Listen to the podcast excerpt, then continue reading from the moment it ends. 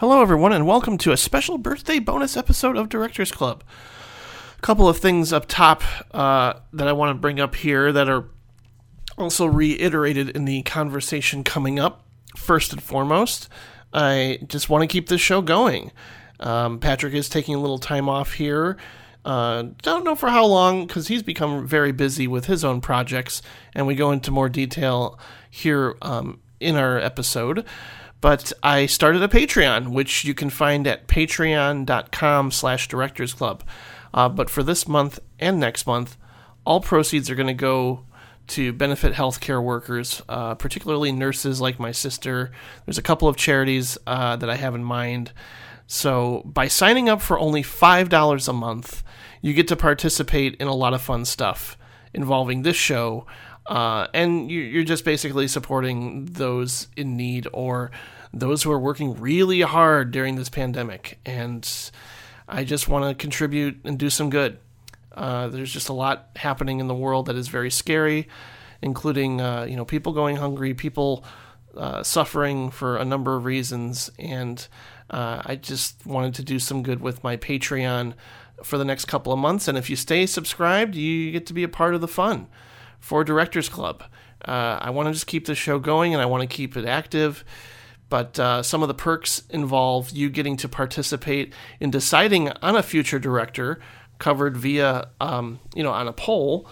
But also, you get to choose a cover song for me to record. And you get a free DVD. That's right, a free DVD. Who knows what it'll be? So, yeah, there will be opportunities for you to suggest a movie for me to see and review, as well as other perks in the future. So, um, yeah, the latest post over at my Patreon also details this project. Uh, and I'm planning on recording any song of your choosing.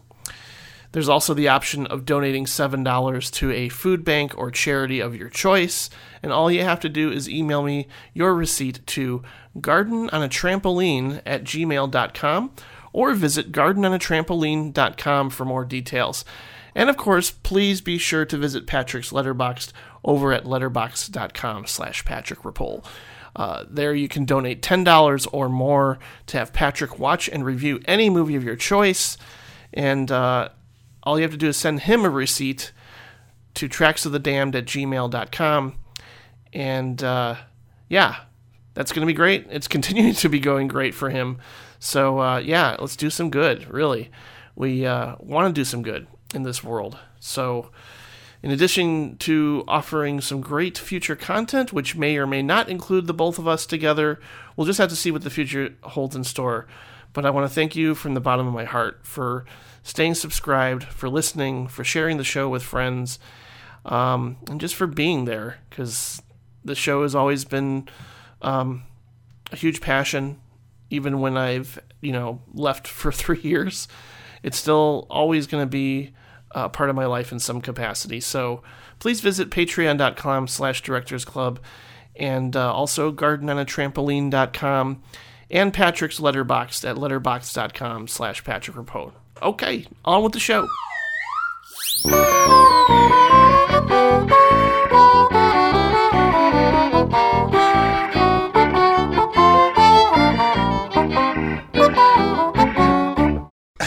Okay, we got to back up a bit. When did these Giving Tuesday, by the way, Giving Tuesday, my favorite Screamo band of 2003, when did these Giving Tuesday emails start coming in? Uh, I, I feel like it's been a thing for at least a year. I, I so just, before coronavirus, Yeah. there was Giving Tuesday. So before coronavirus, concert venues would email you and ask for help. Um, I don't, I don't know if it was all concert venues. No, I think, it, I, But like you would get you would get an email from the Metro, and the Metro would say, "Help! It's Giving Tuesday." Are you sure they weren't advertising a band called Giving Tuesday? that's very possible. a band called Help, a band called Giving Tuesday, and Hmm. a band. Uh, it's not a band; it's really a solo artist, but uh, she tours with two people and a laptop uh, called "Do What You Can." Sure. That seems to be like a solid lineup. Yeah. Uh.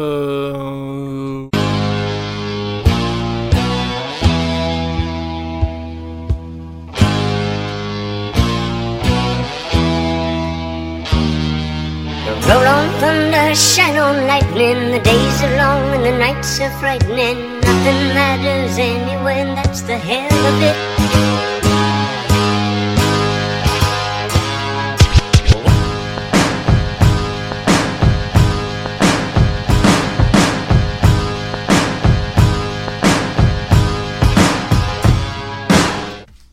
Yeah, this is kind of our prelude to the Billy Wilder episode, which will be available for everybody a little later this month. And with that, I also think we should just let folks know that you know you'll you'll be taking a leave of absence in which you may or may not return, depending on a number of factors, of course. Uh, Yeah, and yeah. because you, you just got you got busier than than usual, and you know I, I I completely understand. And obviously, you know there was a time when I was just you know getting guests for for episodes like once a month, you know, and that worked out pretty well. There was there was some good content generated as a result. Uh, but you know, if if and when the time comes when you can come back, that's obviously preferable. you know, Right. Yeah. Well, the issue is that I can't rent movies from the library, and especially if we're covering old directors. Like I know one name that floated around was like Fritz Lang, and if we Ooh, did yeah. Fritz Lang, that would mean I could do Testament of Doctor Mabuse. And Women on the Moon. Those are the two Fritz Lang movies I own. And, you know, good luck finding a streaming service that has Fritz Lang movies. Um, otherwise, I'd have to just spend $4 a pop renting them off of Prime or something. And so it's like that. I'm doing the uh, fundraising thing with the food bank uh, reviews, and I'm also uh, working on a short film um, that we're shooting in the apartment. And so, like, there's just a bunch of creative stuff going on at once that uh, means that this isn't really doable uh, right now. Yeah, I, I, I think ideally, you know, for, for something like October, I, I I would want you for a horror director or something, you know. So maybe we'll just see how things are be, around that time, and in the meantime, I could just fill it, fill time with. I, I actually I actually talked to Bill Ackerman via text about, you know, I am so eager to talk about uh, Death Dream that I'm willing to do a, a Bob Clark episode with you you know and that way we, i mean we'd probably wind up talking death dream and like Porky's or something because i just i don't know i, I don't need to t- we You don't think a you don't think a Christmas story rates? How many there's so many everybody knows that movie it's i don't know it doesn't seem like i don't know I'm telling you right now, you're gonna have a longer conversation about a Christmas story than Porky's. I mean, it's not me. I'm not doing a Bob Clark episode. You knock yourself out. uh, it's good to bring up the fact that places like the music box and gene siskel center you can um, you can you can stream movies at home and support them which is really great You can also buy giant bags of popcorn. Have you heard about this? i did it Yeah, you did. yeah I, it's like so the, the chicago critics Wait, film oh no. Okay. When, when was this? I should have sent you a picture of me and my bag of popcorn that's still here that I don't know when I'll finish. How stale is that? Eh, it's it's edible. I kind of, I've always kind of felt like, I understand you want to support the music box, and that's great. I always felt like popcorn was, it was almost, it's almost like, uh, it's it's almost like it was invented just so you have something to do with your hands while you're in a movie theater. like I've never in my life craved popcorn. I've never in my life just been like, gotta like I've been watching a movie and been like, you know what's really missing right now? Popcorn. Like I need something that barely has any flavor, um, that gets stuck in my teeth, uh, and I feel it is just like it's almost like uh, that doctor uh, who invented cornflakes, uh, John Harvey. John Harvey Kellogg. You know how it's like he invented cornflakes as some roundabout way to stop masturbation or something. It's almost Yeah, like I just picture people Anthony who Hopkins They didn't know what to do. Yeah, yeah, exactly. looking like a rat. uh, p- from uh, Welcome to uh, Mooseport? what's that, what's that movie? Not, not Welcome to Mooseport. That famous movie with Matthew Broderick. Um, and that- Uh, uh, Wellville. Welcome to Wellville. Road to Wellville. It's Road to Road to Wellville. Wellville. Yeah. So, it, it was there a problem where people were masturbating in the theater just because they didn't know what to do with their hands? and you know, uh, Rita Hayworth shows up and she flips her hair in Gilda, and everyone just started furiously cranking it because it was the 40s, and they were like, "Wait a second, this is this is a fancy place. This is an old style movie palace. We have ushers wearing little hats. We can't have this. This is like the monkey cage at the zoo. We got to do something." And then like someone invented the food. Like popcorn wasn't even a food before then, and like what when you got your popcorn, was it warm? Oh yeah, it was. It was. Uh, you know, and it wasn't. I, I I would say it was fresh. I mean, it was obviously they gave it to me, and I went home and had some, but I I, I just can't finish a gigantic bag of popcorn on my own. Yeah, no kidding. But uh, so it's going to be here a couple of weeks, maybe. No, I don't think that long. But I mean, you live alone. Maybe if you could draw a little face on it, it'll get you through the quarantine. What's the? Have you ever have you ever encountered someone eating something weird in a movie theater? uh, I've smelled White Castles. I don't think that's that weird. That's a good nose. You got that's. You can. Does, does White Castles have a distinct scent? Oh, I think so. Oh yeah, yeah, yeah, yeah. Man, Uh, Just like greasy onions. I don't, I don't know. I just sure, they, they ha- sure. they make White Castle candles. I'm pretty sure they do. that's not. That's not good. No, I wouldn't- I wouldn't- People should have. No, I wouldn't want one. I But- kinda- I can't- you know what, Jim? Actually, I said that. I'm a, I'm a, I'm a liar. I kind of want one because here's the thing about quarantine is I've been doing a lot of takeout. I've been trying to support my local restaurants. You know, the people who are walking distance because I'm not getting on the bus and I don't have a car. So mm-hmm. there's really about four or five restaurants that I can get food from and I don't want to put any of that money towards like the big corporate chains that I know are just still going to stick around. Sure, makes sense. Um, and then also just like the way those chains work, they just don't have a person who's making sure that there isn't just 100 people in. Like I stepped foot in a McDonald's the other day and I stepped right back out because it was like it just looked like a regular day at McDonald's, and I was like, "This is so unsafe. This is terrible." And you just and it's and I have not, and a result result of that, and a result of mostly cooking my own meals, and I've just been eating a lot of fruit because again, you're just trying to fill the time. It's it's the fruit is the popcorn of the home where you just eat an apple because you have to do something, and and like, well, that's a good way to kill seven minutes is cutting this apple up into little slices and like I've been eating so healthy. I haven't smart. had fast food in so long. That's When's the smart. what's the last fast food? When did I? I think the last time I actually went out for fast food was when Wendy's breakfast first came out, and I was just curious, like Really? because I love I, I love a good breakfast, and I'm I'm always curious about it. You know, I think it's one of those things where Really? oh they're advertising it, I and my, I just have to know what it, what it is, and I'm sure it's going to be awful. It's like when I tried Taco Bell breakfast, I was like, this is not going to be good, Oh but yeah, I well. I have to try it anyway. And Has there been a point in your uh, life where you liked fast food breakfast? Because for me, I've never eaten fast food breakfast because it's just it's always the grossest thing in the world. Like for me, uh, I remember once I worked an overnight at Blockbuster. We were doing uh, we were doing inventory. And it was like 3 a.m. and they had switched their breakfast menu at McDonald's, and I was I yelled at the guy at the drive-through. it's like falling down.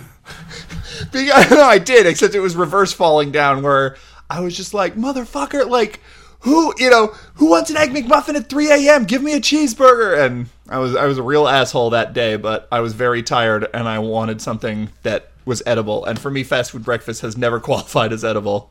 I think you could if you can get a good bacon, egg, and cheese biscuit. You know, I, th- I but I will say I don't think fast food restaurants have done good with their bacon. It's either Right. you know too too overdone or you know it's floppy and gross and greasy and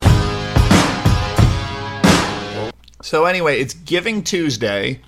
um, right. as we record this. Everyone, the world, the world nationally recognized uh, holiday that everyone understands is apparently some Tuesdays sometimes, um, where you get bothered via email.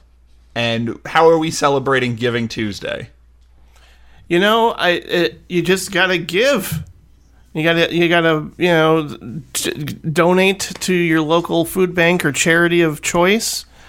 and certainly people have done that for for your project. And uh, in, in in my case, you basically pay seven dollars to a charity or food bank of your choice, and you get the opportunity to suggest a song for me to cover.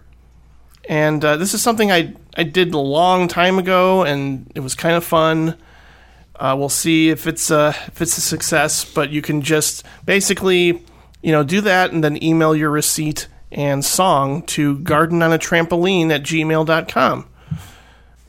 I was just gonna say, there's also the option of you sending me seven dollars, like via PayPal or on Patreon, and uh, I'll donate to you know a couple of charities that I've chosen. Uh, and more of information is available at gardenonatrampoline.com, my new music website that is slowly coming along. And I'm just excited to give this a go and see what happens. So explain what you mean when you say you're going to record a cover. Uh, I will basically cover a song of your choice that you, you want me to cover. Like, just, uh, I have a. Is this you putting a video on YouTube of you playing it on an acoustic guitar, or No, I, I, no, I, I'm. I would put more effort into the production like I normally would, you know, similar to the covers record I put out last year. Uh, it's just it's just a cover song recording that uh, I will I will send to you via MP3 or if it's you know pretty good, I'll put it up on YouTube, of course. Uh, hopefully they'll all be good. That's the goal.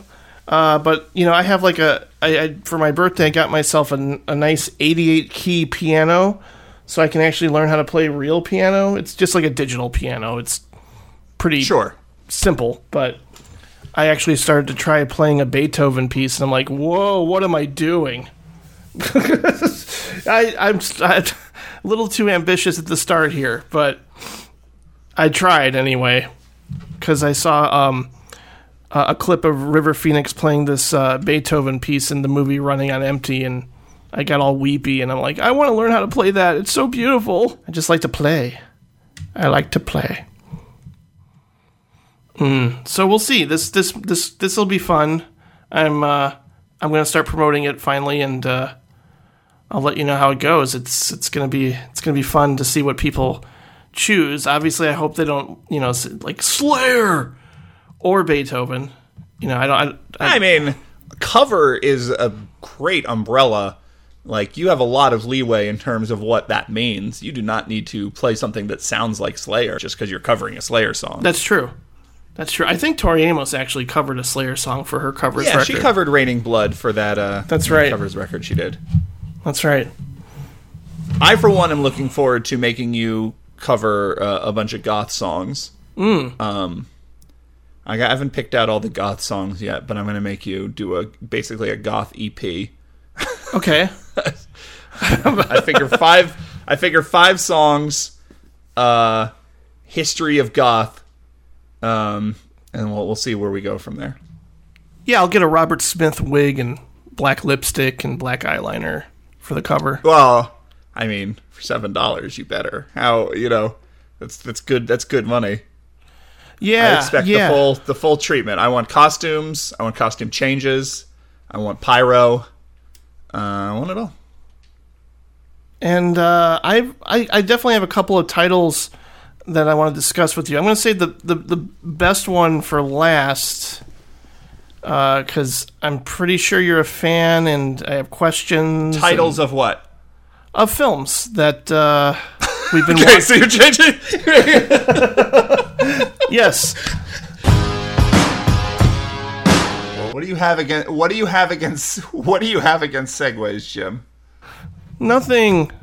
I used to like to ride them everywhere. Mm. No, I no, I I haven't ever.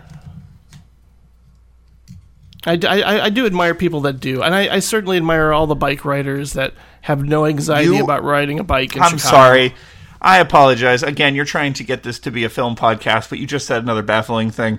You admire people who ride segways? Well, What I does that mean? I guess I just Is it uh, brave? I maybe. I just never had the I, I never had the desire to do it myself. I I guess I just want You I just admire wanted- the desire to ride a Segway. You Yes. admire, you know the thing about people who ride transportation that was invented in the 21st century is that they're just sort of role models.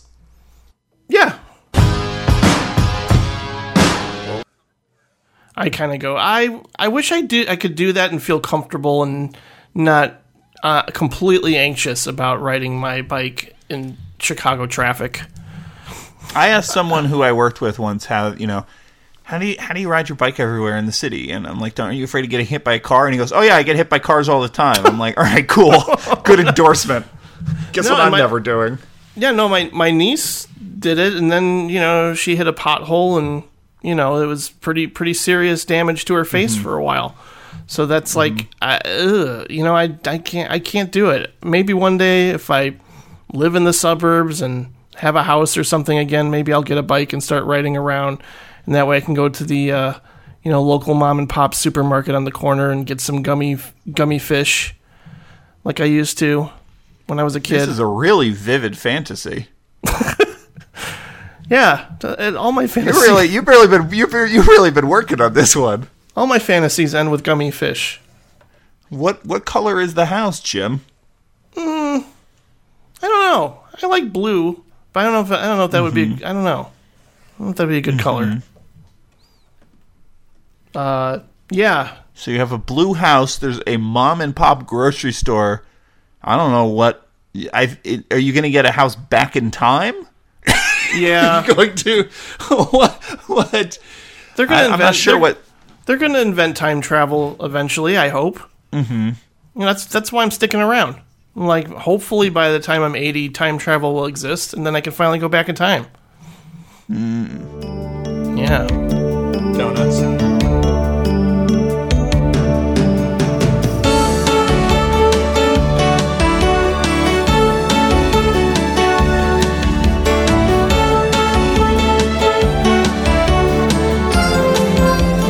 I've been I've been watching I've been watching a little on occasion, like just for comfort food, like some episodes of Quantum Leap that were my favorite. You know, so I mean, cl- clearly, like the idea of being selfless and and helping people's lives and being able to travel in time is just a, a really great concept. But I'm also like kind of disappointed that the the show ends on a really depressing note where he never gets to go back home to be with his family. It's just like he just apparently keeps doing this th- till he dies. I guess. I I mean, it never. It was just the weirdest ending to a show that I expected like some kind of happy resolution or a satisfying resolution. But like the last episode was just so weird to do to me, to everybody. I I'm, think. yeah, sure. I am someone who has never seen a single episode of Quantum Leap. I feel like if you were a person, it's every he has a day in another person's body. How long is he? Uh, it's it's really just like he he he's given a task to like who? a co- a- by uh, his buddy Al, played by Dean Stockwell, who's a hologram in the future that is like goes through all these news reports in a supercomputer and finds out what happened to the person that So Dean Stockwell, Dean Dean Stockwell is his jailer. Then he is in a prison where he doesn't have a choice but to do what Dean Stockwell says. Yeah, yeah, essentially. Because I mean, Okay, and so- then once he accomplishes the task of saving somebody's life or saving somebody's life that is associated with the person that he's leapt into, like a you know a son or a daughter or something, uh, then he finally leaps out.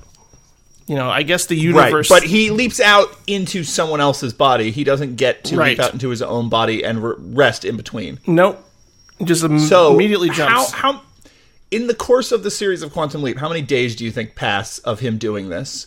Um, eh, like how long does the average episode take place over versus how long many episodes are there? I'd I'd say it takes him a couple of days, three or four days, to really Okay. do accomplish what he's doing within the hour episode.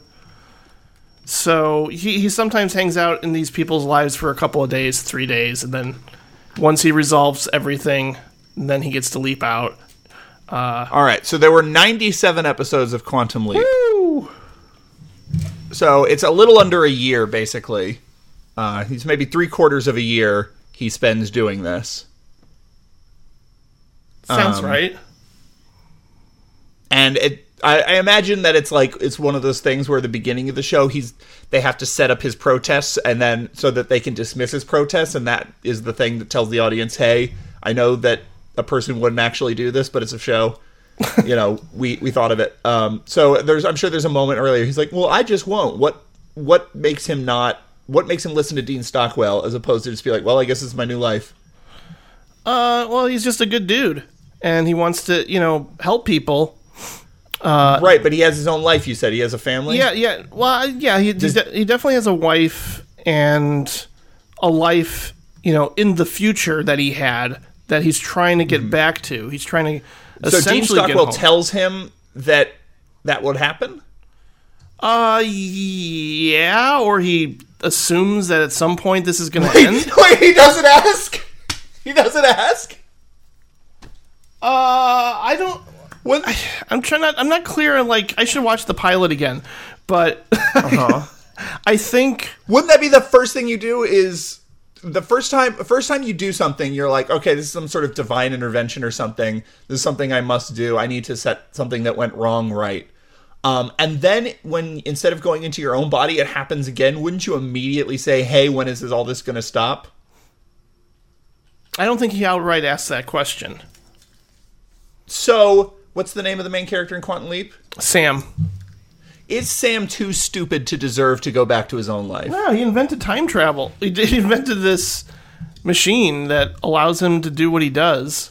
So he- he's How do just, you think he smart. got to be a scientist when he's so incurious that he won't ask that question? Hmm. It doesn't occur to him.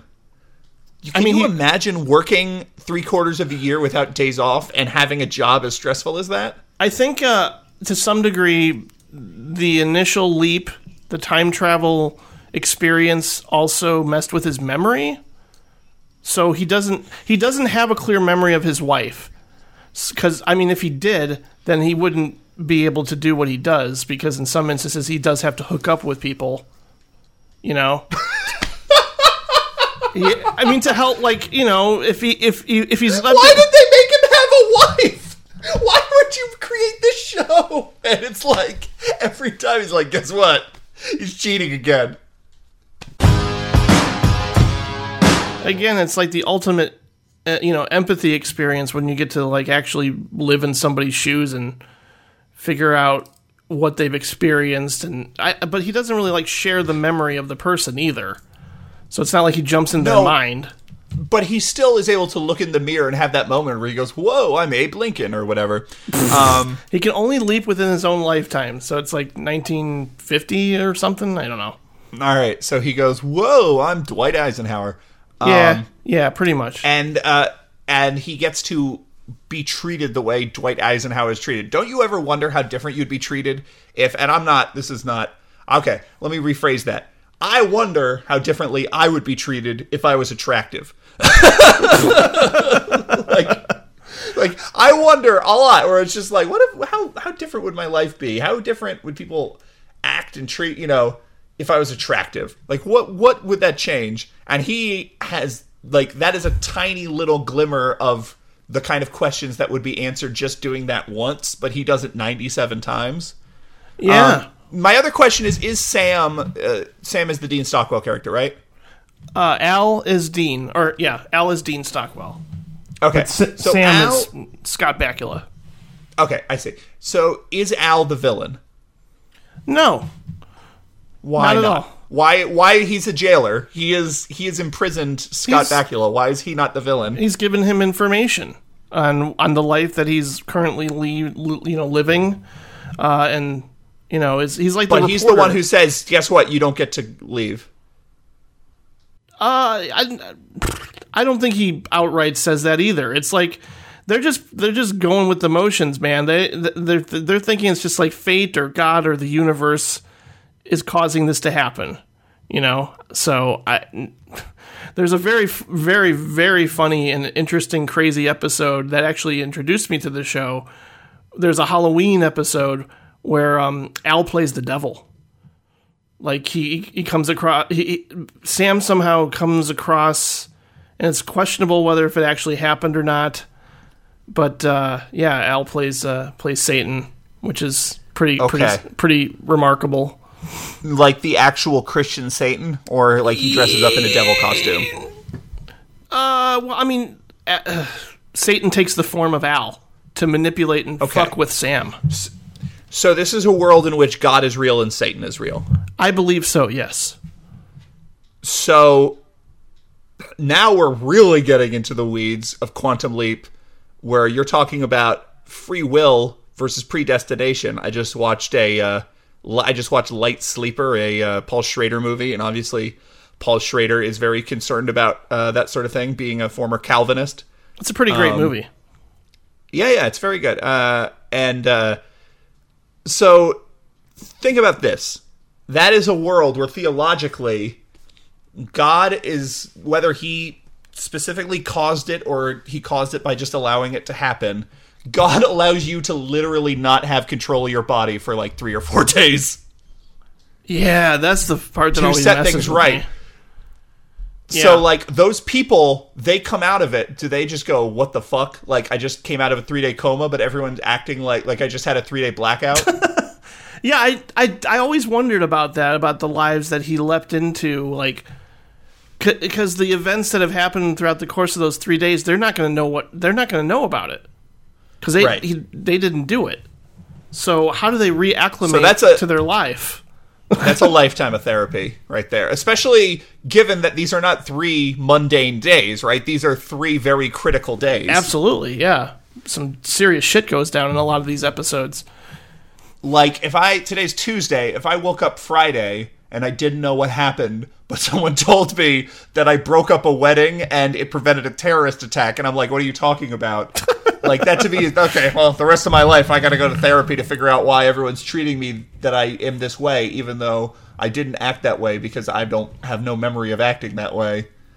Um, yeah. Also, these stories all start with, I assume, just because this is the comedic potential.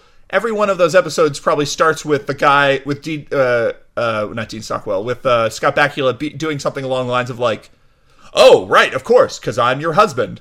you know, like yeah, yeah. so no. everyone has a three day stretch of their lives that they A don't remember and B they were acting like they were a completely different human being inside of their skin and then they did something super pivotal and now everyone treats them differently. yeah. And this is and, and it's all condoned by God. And to throw another quick mon- monkey in the wrench, or whatever that expression is, the monkey in the wrench. Huh. Monkey in the wrench, that's it, baby. Okay. There was an episode or two involving the evil leaper, which is Uh-huh. somebody else. You know, Sam's counter counterpoint. Sam's like if Sam's the good guy, here comes the bad guy. Only it's an mm-hmm. an evil leaper that's seductive and uh, tries to you know mess with Sam too. But but the, what she has to do in order f- to leap from life to life is to mess up people's lives, to create chaos. Which I was like, this is pretty cool. If this became like a regular part of the show, but they just did it for like one episode, and then they she came Well, back. of course, because if they're both leaping around, can you you understand that the chances that they will run into each other, that they will leap into two people who are Mm-hmm. yeah, within the good point. proximity, like that's that's that's so strange. Can is he is it the sort of thing where he can see through and everyone else is like, oh, what are you talking about? That's so and so. She's a nurse, and he's like, no, it's the evil leaper. I can see her true face. Yeah, that's pretty much how it went. Like, at some point in the episode, he was able to see who she truly was, and we learned about. Yeah, this is like this is what Mm-hmm. We learned does. about schizophrenia. Yeah, this is uh, this is and then he couldn't and then he couldn't leap to the next body because he got locked up in a mental hospital oh, there because he was, was an episode screaming where he about was. the truth face of the evil leaper yeah no of course he was yeah. um i No, have to say right cool. now i've never this this show sounds horrific Uh, it ha- it, there are great episodes and there are some really bad episodes. I don't mean horrific as in it's a poorly made show. I mean the universe it suggests is maybe the most horrific, like just uh, metaphysically mind shattering, horrible possible universe you can imagine. Because if this is all happening because of some weird like, oh, you know, this this uh it you this energy got put here and it ripped a hole in time and now everything is acting terribly. That's one thing. But if it's a world where there is supposedly a god and a devil, and it's like, no, no, this is how this is how I all planned it out. You know, the day they said I rested, I said, well, this seems okay. But instead, what if I fucked up and I made an evil leaper? Like, if this is the way God has intended the world to work, that is just so mind-bendingly awful um, that I don't know how I would cope. So speaking of donuts, what have you been watching? Donuts. I'm glad you asked. Is there a movie called Donuts? There probably is. Yeah, yeah, yeah, yeah. I, it's probably like an '80s sex comedy. Hmm. And it's just like two guys. It's like it's the sort of thing where someone made the movie poster, and it's like the boobs are the donuts, and it's two guys like in that sort of Mad Magazine uh, '80s sex comedy sort of anime uh, illustrated style, going like reaching out, and they have the little uh, cap because they work at the donut shop, and it's just called donuts. There's a two minute short film called Donuts by That doesn't count. Takeshi Murata. A strip mall becomes a cosmic fractal. I don't I don't know what that, that could be, but It Sounds- sounds, like an episode of uh, Quantum Quantum uh, Leap. yeah, you're right. It could be. Um, I haven't been watching. I mean, I've been watching a lot, but Donuts. um, I'm trying to think of like what's leaping out at me. Um, quantic, quantumly. Uh, Nice. you know, I guess like I something said, non non Billy Wilder that's stood out. I mean, I know you finally watched Blue Collar, which is great, and uh, yeah, that was good. yeah. I figure there's already a Paul Schrader episode of this podcast. I don't. I'm not a Paul Schrader devotee. Uh, I'm not necessarily going to have any more to add on Light Sleeper or Blue Collar than anyone who's already hosted the episode. Donuts. Yeah, it's been interesting to see the the, the, the choices people have made for you so far. Yeah, A little bit of everything. Right. Um, it's a lot of stuff where uh, that I'm I'm kind of happy that they did it because uh, I if I don't know what to watch, I almost never default to something challenging. I almost always pick out something simple. yeah. So there's a lot of films that are, have been very challenging. Some I hated, but at the very least, films I would not have picked for myself to watch. Um, I don't know. I watched Deathstalker. I watched Deathstalker too. Yeah. I don't know if I've seen it. uh, Deathstalker is just like totally nasty trash. It's in like the best possible way.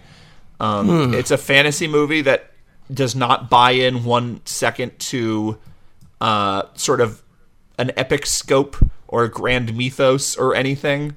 There are no uh, there's there's really no attempt at world building or at like these sort of grand Shakespearean character arcs or anything. It is just people getting decapitated and getting their heads crushed by giant hammers, and it is just like nonstop naked ladies and pig men.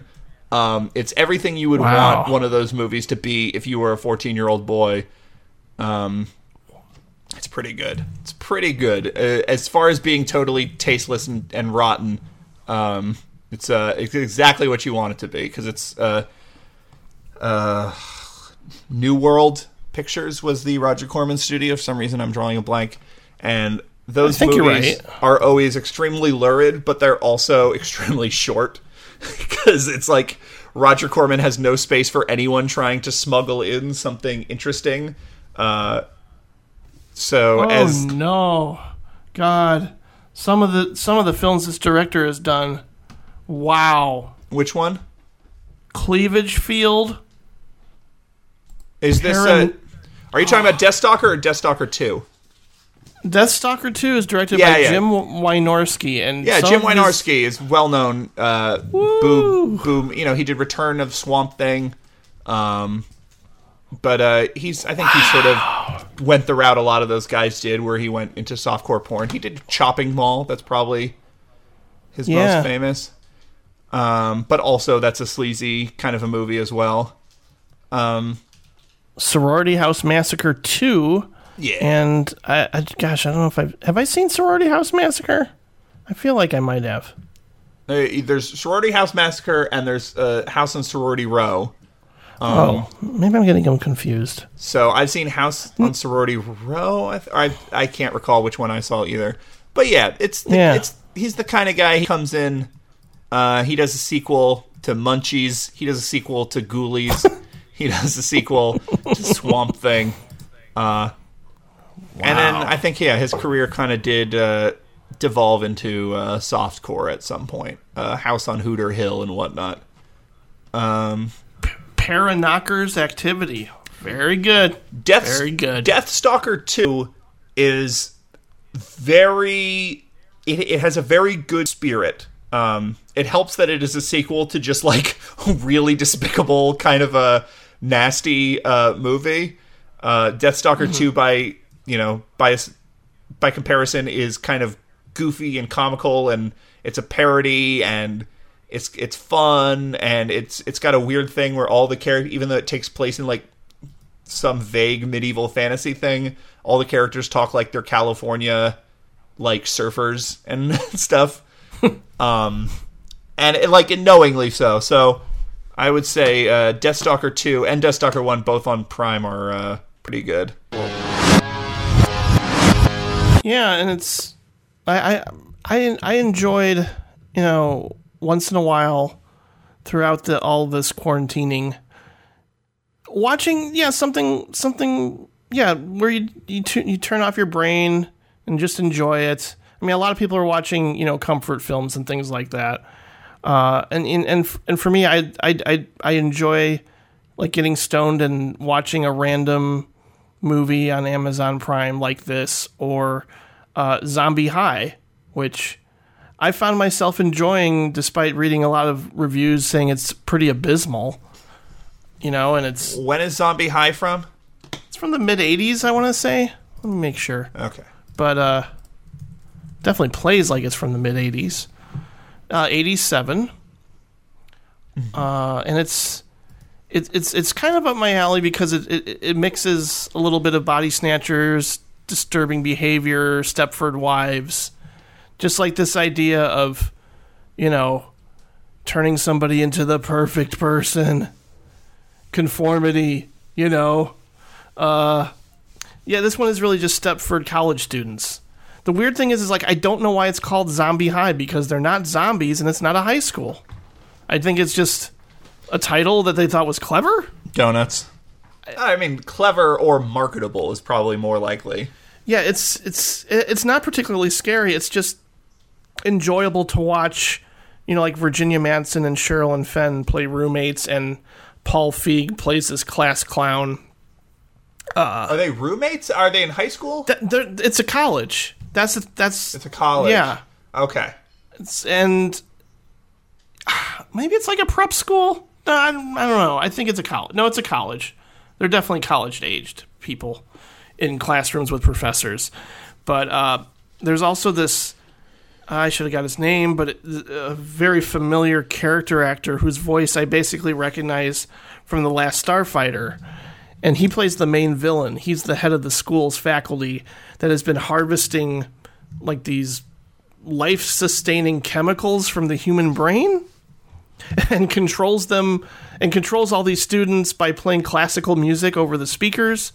I, I, I, I don't know how all this works. Uh, but it's a, Does it? Does it have kind of a campy throw? Because that sounds like a '50s yeah, kind of a plot. Does it have a campy throwback kind of a feel? yeah, yeah. No, it definitely does. It's it's very silly. Um, I mean, there's some creepy stuff because, like, when you think about it, this you know this this hot professor is hitting on Virginia Madsen, and he's essentially like hundred years old. You know, because he's like basically been sustaining his life through these brain chemicals for a long, long, long time. Uh, and yeah, there's there's some creepy interaction here and there. Uh, but apparently, I, I heard this on a podcast. That the, the reason why Virginia Madsen agreed to star in this for free was because she thought this was going to be a student film project of some kind. Hmm. Like she was led to believe that was the case. and then you know, like so she's like, oh, I'm going to do this good deed for these film students, and you know, it'll be a, a, a you know a cool kick, and everybody's going to be like, oh, check out, they got Virginia Madsen to star in my movie, and Was well was Virginia Madsen anybody in the mid '80s? She had been in like Electric Dreams and uh something else by then, I think. I don't know if she was like a household name or anything, or everybody knew who she was. Because I'm trying to figure out, it would, was she being charitable or was she just like I think that's what she thought. didn't realize what she was doing? I think she was being charitable. Uh, and then, like, after filming, it got like a proper release. And I don't think she knew that was going to happen. Uh, she was in Dune. Yeah, she was in Electric Dreams, Dune, Class. Okay. A few movies by then. Uh, I guess Candyman would be considered her breakthrough, but uh, just it's it's light, it's fun, it's silly, it's you know it flies by, and you know I I wouldn't call it high art, but I kind of enjoyed it, you know, under the circumstances I was under, and I, it made me smile throughout a lot of it, and I I'd really never heard of it at all before, and I I don't think it's gotten a proper release, so I was like, oh, cool, this was a nice you know little distraction on Amazon Prime, and you know Virginia Madsen is good, so I liked it. You know, it's it's, it's it's it's silly, but I liked it. Okay. Yeah. Zombie High. Mm, on the opposite end of the spectrum, there's. I don't know if I should. I no, I can. I can fully review it. I haven't logged it yet, but I have this bias now. I really just. I can't stand watching. I can't stand watching any movie where a woman gets brutally tortured. I just. It's just like even if there's a payoff to it and um, you know most movies do have a payoff obviously she's going to get some sort of revenge but there's this new horror film on vod called 1br or one bedroom Okay. and it's about this woman who moves to LA, you know, just wants to start her life over, rents an apartment, and all hell breaks loose in a way that mo- mainly just made me angry as I was watching it. Which again might be the intent, you know, it, it- like w- watching anybody get tortured in the way th- this woman gets tortured. I just I don't know. It, it it gave me like martyrs vibes at times. You know, just like watching somebody get pl- pummeled or you know nails into their hands or like just like extreme torture practically you know i just mm-hmm. it's it's not I, I know it's not intended to be pleasurable but it's just i, I can't like i can't it just i f- have Let's a- be real. i have a visceral. Yes, it is. rea- i have a visceral reaction to It absolutely it. is. You are. That's what. That's that is why they do it.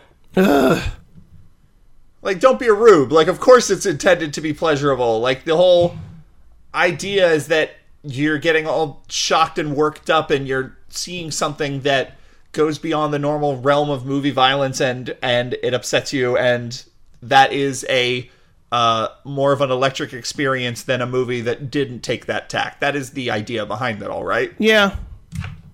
I, I yeah, I guess I just mm, I think it needs to have a really good payoff in the end or mhm. something else to justify that. To you know, mhm. sitting through something like that and you know, I it's it's one of those movies where I'm yelling at the screen, "Leave! Just leave already! Get get out of there!" because like, you know, at, at one point she receives a note under the door calling her a bitch and she's not even thinking of packing up at that moment. It's like I don't know. Wait a second. Uh, just- Wait a second. Okay, hold on. We have to. You are you saying that you would consider moving if you got a note under the door that called you a bitch? I, I I would be a little That's bit a pretty big step, right? I, I I guess so, but I mean it's like I would be a little bit more proactive about you know resolving that situation in some capacity, but it's more of like you know she shrugs it off and I don't know, like it does escalate pretty quickly. I will say that it escalates pretty. I don't want to blow your mind or anything, but women get called bitches a lot. like it probably isn't. It probably did not uh, totally shatter her reality when she got a note under her door that said she was a bitch. but I heard some people say they liked it, so that's one BR or one bedroom. On the other hand, uh, last night before bed, I started watching Bloodsucking Freaks. Oh no! So uh, if you're not into women being tortured, perhaps skip I can't. Bloodsucking Freaks. Have you seen that film? I don't think so. It originally titled The Incredible Torture Show. Oh god. um, with the uh, and and with the instructions going out to theater owners uh, to make the first letter of each word the biggest, so it spells out tits on the marquee. Great. Um, it was uh, it's something else. There, Joe Bob Briggs has a uh, sort of a return of his Monster Vision thing that happening on Shudder called The Last Drive-In. Um, oh right. and he that's Yeah, he has a about new that. season of that and i finally have access to Shudder so i started watching that last night but it's like yeah i was right before bed i just went to sleep and didn't finish it and probably won't because whatever but uh that was funny that you were just like i just don't like women being tortured i remember the last thing i saw last night i was just like well probably skip this one then where the dwarf eats the woman's eyeball I mean, a part of it's also like like I never got in. I, I think I've watched like two or maybe three Saw movies, but I I, I don't know. I, I don't need to watch people being tortured. I just it's not. I do. That's Okay. weird. I don't know what's your problem is. I need to. I need it. I have a daily daily supplement. Doctor ordered it. Frankly, uh, before I was watching a lot of um, like Jane Austen adaptations, and my doctor was like, "You got to cut this shit out of your diet right now. Your sodium's through the roof." Have you watched? Uh, have you watched Turistas?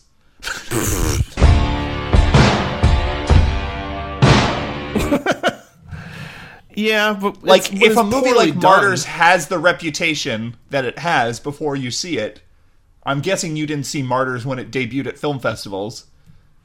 You know, like, my solution is like, yeah, don't see Martyrs. Don't, you know, I don't know if you knew this about One Bedroom before it started or whatever, but like, no, I didn't.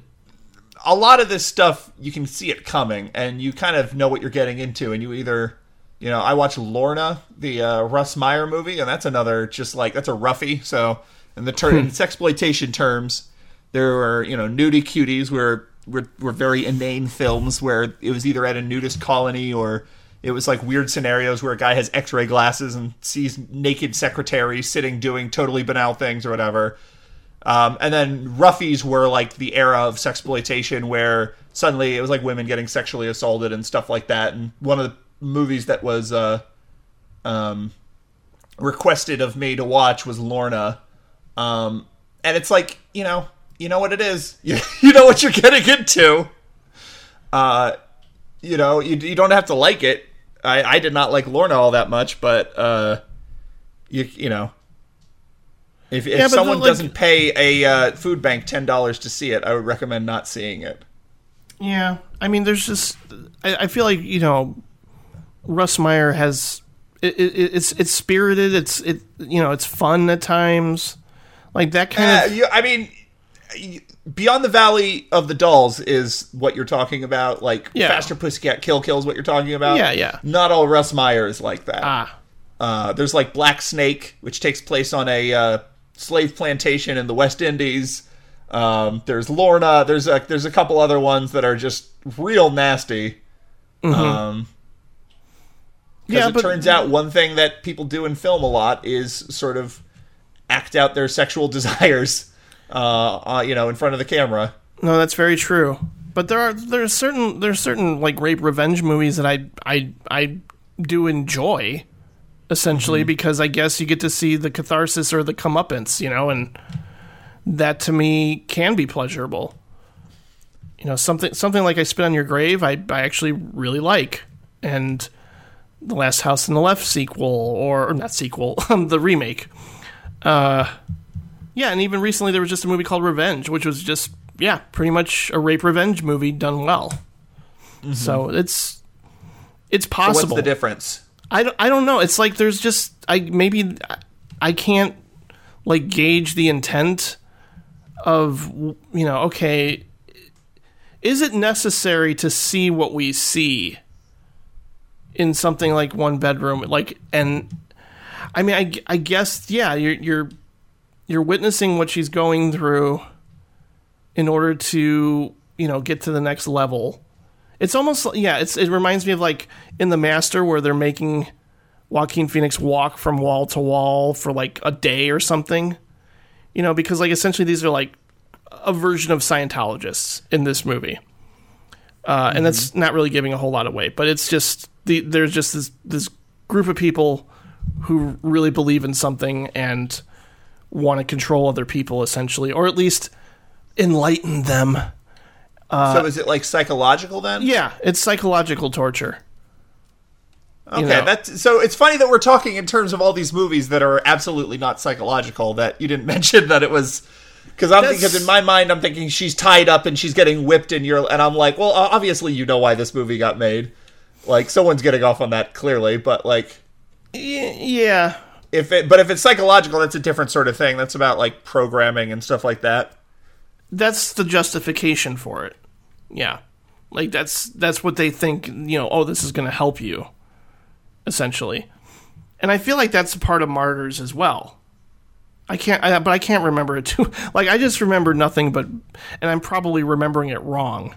But like I just remember martyrs as being an endurance test of a woman being tortured and beaten and I think that more of that probably happens later in the film than I than I recall, but I just That's how the that's like the last 20 30 minutes of the movie. The, Yeah. the first uh, I want to say like 90 minutes of that movie are really great. Um but it's just everything that happens at the end undoes it. But to me Right. Martyrs is a movie that's sort of it's almost like a uh you know hardcore uh horror version of like uh, Duke of Burgundy or something where it's just it's getting to a truth about relationships but it's expressing it in just a wildly different way um, using genre trappings oh interesting. um, like there's a very clear story of martyrs of like the um the woman who is getting revenge on something terrible that happened to her as a child and her best friend uh slash lover who is who they met when they were children and the lover is going along with this revenge plan and we don't see what happened to her we just see the revenge. And and the lover is like has supported her up to this point but now is having doubts and is wondering if what ha- if that actually happened or if she's insane. And it's this idea of like being supportive in someone in not being able to experience what they experience and sort of the way uh, you can support trauma and stuff like that and it's there's all these like really interesting ideas going um, all the way to the reveal of the really gruesome makeup effect. I won't go into any more detail than that, but like that all there's all this like really interesting transference and stuff going on there. And then at the end it's sort of like actually what if you could see an angel if you were tortured enough? And it's like, oh, fucking who cares? This is dumb now. Yeah, Um, but I that think movie was really great for like the first 90 minutes. I think that's when I yeah, I think the ending is where I really turned on it. Uh that was an interesting movie to I, I was dating somebody and she's like uh I hope you love this movie because it's in my top 10 favorite movies. And when it was when it was over, I'm like, "Hmm, I have to think about that one." like I just Hot tip. Never, ever, ever tell someone, I hope you like this movie because this is my top 10 favorite movies, like as you're dating them. That is such an unnecessary amount of pressure to put on a film screening. I know. I know. I, I'm watching that in mind, and most of the time I'm like, "This is this is not working," and I don't like it, and I don't want to say I don't like it, but you know, I mean, eh, Donuts. Robert Altman's images, yeah, that's fun. So you do like watching women suffer. Now we crack the case. You do like watching. So just put that right on the box of images. the poster credit uh, little quote pull quote from Jim Laskowski. I love watching this woman suffer. Uh, you know, it's it's it messed me up. I. I, I, I was kind of surprised that there's really not the, the, the, the kind of warmth and humanity in in Robert Altman's movies. I don't think that there's a lot of that here. I mean, he's made a lot of different kinds of movies. He was Yeah. extremely prolific, and this is early on. Um, he hadn't yet done you know he hadn't yet really created the template for what a Roger uh a Roger a Robert Altman movie was. I think by the time you get True. to the 80s like post Nashville you get a whole lot of movies where it's clear that he told the producers at least if not actually the way he made the movie. He pointed to Nashville and said big sprawling cast just let me do what I want. Whatever comes out you know it might seem like a mess as I'm making it but it's going to come out really well. And obviously if you look at his career throughout the 80s that was often not the true. Um, but like 1972 um, you know at that point he had images might have been before mccabe and mrs miller. I, for- it's the same year so I think it was after, or maybe it was the same year. Oh wow. it's like mash it's uh there's mash brewster uh mccloud um california split uh thieves like us i think might have been in that like he was insanely prolific um and it's like all these like very different kinds of movies like california split is not a very warm movie either No, I guess you're right. so like you know, it- and watch. it's only wild if you go into it thinking oh this is the guy who made you know nashville and short cuts and whatnot Yeah, and uh, I, I watching it also kind of. Uh, I don't. I should be careful how I say this, but it, it indicates to me that you know Alex Ross Perry made more of a pastiche with Queen of Earth. You know, it's like a little bit of repulsion, a little bit of Let's Scare Jessica to Death, a little bit of images, just kind of like smashed together. And yet I like all these movies. So that's probably why I like Queen of Earth to some degree. I know that we have had that discussion about it being a bad script and all that, but there are things about it I really love. And this to me really puts you in the mindset of someone dealing with schizophrenia better than I think maybe any movie has done before. I think. Uh, and it's because it's it, it just works on so many levels. Like the, the the choice of panning the camera over to certain things at certain times, and like what is that all about? Like th- this has nothing to do with the scene, but he's chose choosing to turn the camera and have us focus on this thing at this given time, and the the nervous tension between the sights and the sound. Like John Williams' score, like what? It, it, you know that that score seems like it's totally up your alley. That like discordant, yeah it's great you know, kind It's of great. It's all and it's also you know pre uh, Sugarland Express, probably, or maybe it's the same year. as Actually, no, Sugarland Express I think is like seventy three.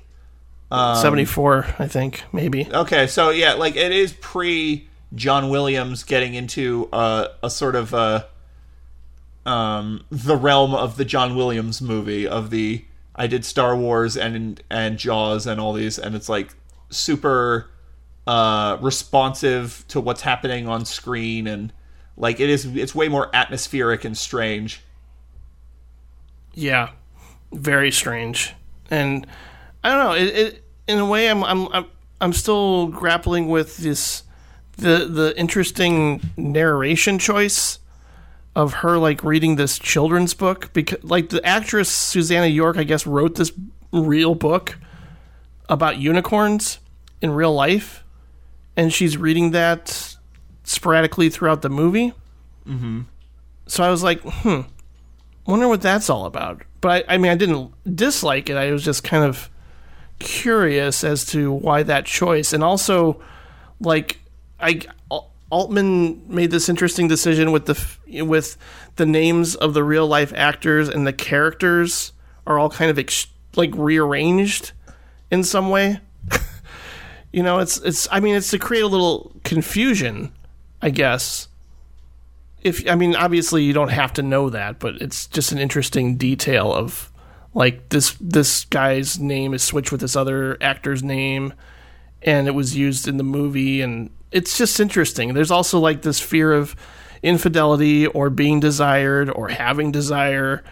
Uh it's you know, there's just a, a lot of creepiness going on throughout this whole thing. And I guess the ending tries to put it all together in a way uh, but a- again, much like Three Women, it left me with questions that I, I found intriguing to, to you know and, and lingering when it was over. I don't, I you know I'm not any kind of expert on any kind of psychology or actual real world mental illness or anything, but I did find it surprising that you said that you found it like such a the best depiction of um, schizophrenia or whatever because for me it's like that movie is yeah more of a weird puzzle in a way that real life mental illness is not where um you watch i don't know like is there are there any specifics about the way she acts that's like oh yes a schizophrenia patient does that or? I guess just hearing voices or i mean you know think, that, uh, thinking reality is one thing when it actually isn't, or just like seeing somebody that's there that's dead. You know, I, it is a pu- it's it's definitely more of a puzzle. I think you're right, but just like some of the symptoms she has could be schiz. I don't think it's like explicit schizophrenia. It Okay. could be, but to me, it felt like this is kind of what it could be like to have schizophrenia. Okay. Yeah, because I feel like that was a whole prolific subgenre at that point. Because um, you had the uh, Frank Perry adaptation of Joan Didion's novel play As It Lays. Um, you had, you know, Let's Scare Jessica to Death. Um, I feel like there were uh, a Messiah Evil a little bit this, but there were there were a lot of Oh, these kind of psychological um, sort of uh, women with um, ambiguous mental illness. Um, I've never seen Diary of a Mad Housewife, so I don't know if that's uh, an example of that. But where it's sort of playing with reality and it's jumping in time and stuff like that. Um, obviously, like you said, that's sort of the whole thing that Alex Ross Perry was trying to do with Queen of Earth. It's just he, you know, he sucks. But uh, like, if you like this, you should definitely, you know, there, there's other movies like this that you can uh, sort of pivot into. Now, have you tracked down or seen his early? Like, uh, there's the one I guess called that cold day of the night or something that he's done that's Uh, supposed to be similar to this. When you when you say uh, he, you mean uh, Altman. Robert Altman, yeah. Okay, so that's the that cold day in the park. Oh, that cold day in Um, the park, right? I have it. Uh, unfortunately, it's an olive DVD, and they don't put subtitles on their DVDs. And a Robert Altman movie without subtitles is really Oh, something yeah. else. So I tried watching it once, but it was at night, and I didn't want to put the volume really loud and wake up my partner. So I was just, I have not tr- gone back to it. At some point, when I can be in a situation where I can like crank up the volume and watch it, I'll check it out. Because Sandy Dennis obviously is a great example of an actor who can do that fragility extremely well. Um, she was also in a uh, movie that with a screenplay written by Harold Pinter called The Pumpkin Eater, um, where she, it's I think she has like hysterical pregnancies, um, but none of them she either miscarries them all or they all end up being false, uh, sort of false pregnancies. Um, so like, and obviously her character in uh, Who's Afraid of Virginia Woolf is is that as well. Yeah, Um, yeah. Actually, that is a subplot of Who's Afraid of Virginia Woolf is that her character had a hysterical pregnancy. Now that I think about it, but uh, I love Sandy Dennis, so I should check that out at some point. But I have not seen it. Yeah, according to the Wikipedia, and I know how much you love this, but writer Frank Caso declared uh, this the first of a trilogy Yeah, of Robert Altman films. This was uh, this, yeah, that cold day in the park, followed by Images, and then Three Women. He declared Mm-hmm. them a trilogy. yeah, So absolutely. That's Now I'm have absolutely to what see they the- are. There are no other Robert Altman movies that deal with uh, the tr- troubled women. Uh, just yeah, eventually three. I'd like to see. I'd like to see every Robert Altman movie. I think at some point in my life, I hope to. That's a project that don't you'll know- get really excited for uh, at certain points, and then that's a project at other points where you're like, Jesus Christ, he did another TV adaptation of a play. Um, so you know, good luck Yeah. to you when you watch the Caine Mutiny. I don't think I'll be watching Quintet anytime soon. Right. I hear that's a slog.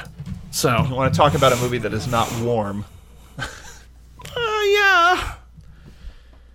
Uh, but good old Paul Newman. He's a good guy. Paul Is Newman. he? Yeah, I I mean he's a good actor. I I'm think. not. I, I honestly like. I'm trying to think of Paul. I've seen Paul Newman in movies, but I've seen it very few times. I'm not. all most of his big movies. I've never seen Butch Cassidy and the Sundance Kid. I've never seen The Hustler. I've never seen Cool Hand Luke. Um, Ooh, ooh, just- cool I've never Hand seen Oh, Patrick. Hot Cat on a Tin Roof. Uh, it's just it's just one of those gaps. Um, again, when I when I want when I don't know what to watch, I don't turn to a two hour drama from the '60s. Uh, generally speaking. Uh, Yeah. Let's see. Paul Newman. Paul Newman. What has Paul Newman been in? Road to Perdition. Pretty good. So that's that's one I saw. He's fine in that. Um, Yeah. let's see. Hudsucker Proxy, of course, I've seen. Oh yeah. Um, He's good in Absence of Malice. that's it. Those are the two I've one. seen. Color of Money? I've never seen Color of Money. Yeah. I've never seen The Hustler. Why would I watch Color of Money? Oh, that's true. Oh no, that's not true. I, I've seen Buffalo Bill and the Indians. You want to talk about weird early Robert Altman movies? Oh my. Um, okay. That's seventy six. So I guess that's a little Rudolph. later. Yeah. Ah. Ah. Yeah, I think I knew Alan Rudolph and him collaborated here and I, there. I, I feel like if you saw every movie Robert Altman made in the 70s, you could be happy and you don't have to see his whole filmography. I think I absolve you of that burden. See every movie he made But, in the uh, 70s. well, he made this in the '70s, so this one's good. The No, no, they're not all. By no means are they all good. Quintet is one of the worst Oh. films I've ever seen in my life. But I'm just saying, if you see all of Robert Altman's movies in the 70s, you will walk away having a complete understanding of sort of what is interesting about his work without having to slog through the least interesting examples. You don't Hmm. have to see streamers. I promise you, you do not need to see streamers. Yeah. I know. I saw Beyond Therapy. I think that was one of the VHSs I gave you at one point. Ugh.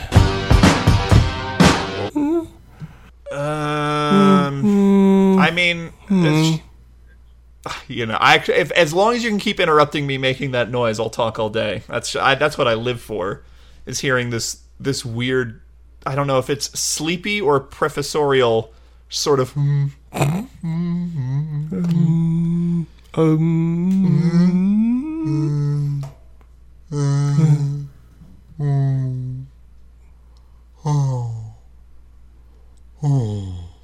See how low I can go. Can I go lower than that? I'd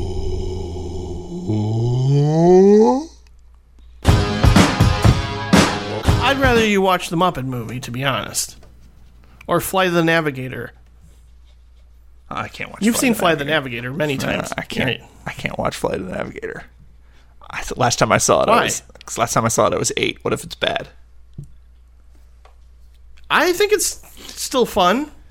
I think. When's the last time you watched Flight? Wait a second. When did you watch Flight of the Navigator? I feel like I watched it like five years ago or something. Let me see if I've logged it on Letterboxd. I kind of, I, I think I still kind of like it. Involves time travel, kind of. Let's see. Uh, oh yeah, I gave it three and a half stars. It's pretty good. Mm-hmm. Back in 2013, That was a different Wow. time. I saw Only God Forgives before that. Oh, poor guy. Was it a double feature? That'd be pretty good. No, I don't know what I, I watched. Uh, it, but I watched. I watched Neon Demon, and then I watched uh, Benji the Brave, or whatever. Benji the Hunted. Benji the Hunted. Well, Benji the Hunted sounds as intense as Neon Demon, so that was a bad example. That's true. I saw the Garbage Pail Kids movie, and then I saw Salo 120 Days of Sodom. Oh, Freddy Farts, or whatever their names are. You know Freddy Farts is your favorite Muppet. Don't you deny it. If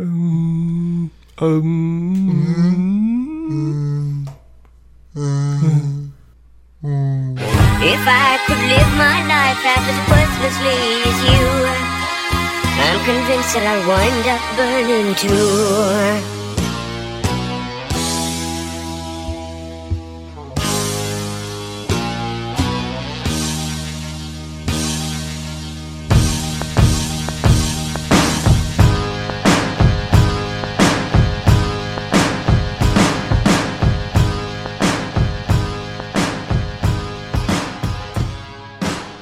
Donuts.